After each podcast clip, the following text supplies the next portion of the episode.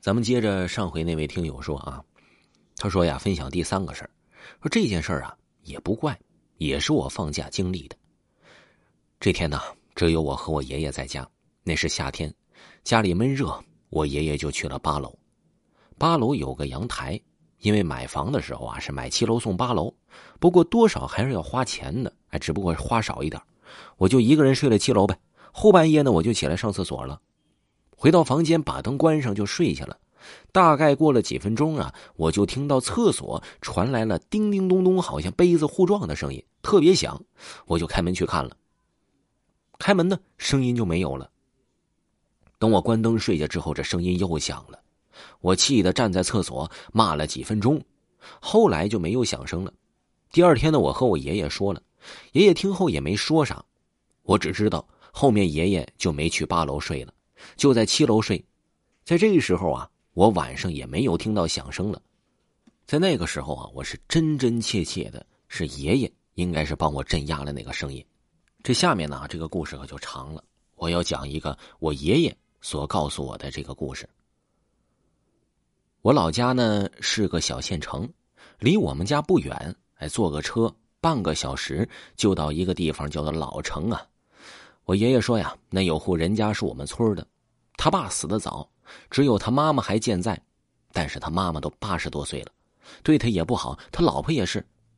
他在老城立足了之后啊，盖了一栋四层的楼房，四楼是放杂物的地方，他就把他妈妈给扔在了那里，门锁着，每天呢就只给他妈妈半碗饭。虽说呀，这上年纪的人吃的不多，但是每天都是半碗饭，换谁也受不住啊。后来他妈妈就跳楼死了，他儿子呢就把他埋在了我们去乡下的一条路开的山坡上。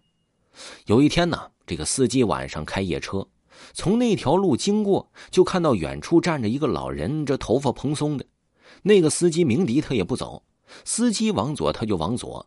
顿时他就知道了，应该是遇到什么不干净的东西了。他一咬紧牙，踩着个油门轰了过去。只听见吱的一声。那个司机在不远处停下车，拿着手电筒走过去，一看，原来啊，这碾死的是一只狐狸，好像还记得不太清楚了，也好像是刺猬。我爷爷说呀，哎，他是过阴，这过阴是什么呢？好像是扮作死去的人，专门走夜路的，是吓唬人的。这个呢，也是我的朋友告诉我的，我以他的口述讲出来，说我妈妈小的时候呢，和我外婆去山里采蘑菇。当时太阳很大，中午的时候，我妈妈和我外婆不知不觉的就来到了大山深处。我妈说呀，当时太阳很大，但是呢，感觉到有点冷冷的。就在这时，我妈看见了不远处有一个女人穿着一身红衣服在这走路呢。令她感到恐惧的是，那个女人没有头，走路的时候啊，手和脚哎也都没有弯曲，而是笔直的。我妈看着她慢慢的朝着远处走去。后来啊。妈妈生了一场病，后来呢也是找人之后给解开的。还有一个呀，也是发生在村里，我管他叫大伯，也是呢从爷爷口中得知的。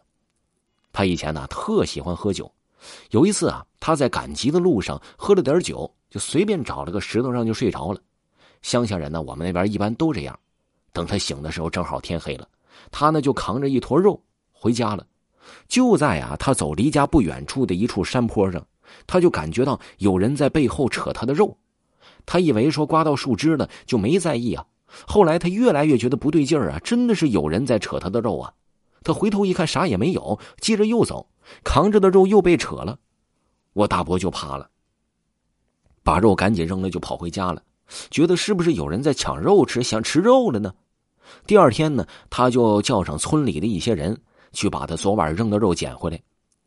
等他走到了昨晚扔肉的地方，看见这肉啊是青一块紫一块的，隐约呢还能看见一些呢手爪印儿。哎呀，我这时就想了，我们村的一些老人呢说走夜路啊，烟只要一般不断，哎就不会有事儿。所以我们村的人呢一般走夜路啊，哎大多数都是抽着烟的，这烟呢也都一直没有断过。然而啊，我大伯那天呢的的确确就没有抽烟，因为是喝多了嘛。听众朋友，听友给您分享的故事就给您讲完了。如果呢没有听够维华专辑，可以听一下《夜行诗》本部专辑，点击维华头像。即可听到本部专辑。咱们下期再见。各位听友，你们好。如果呢听故事听累的话呢，有喜欢名牌鞋子和衣服的，你呢又不想花太多钱的，可以加一下下方的微信，小写的 A 三六六六四七，他们家的质量啊还不错，价格呢也很实惠，我给你们试过了，而且他们家呀还支持货到付款。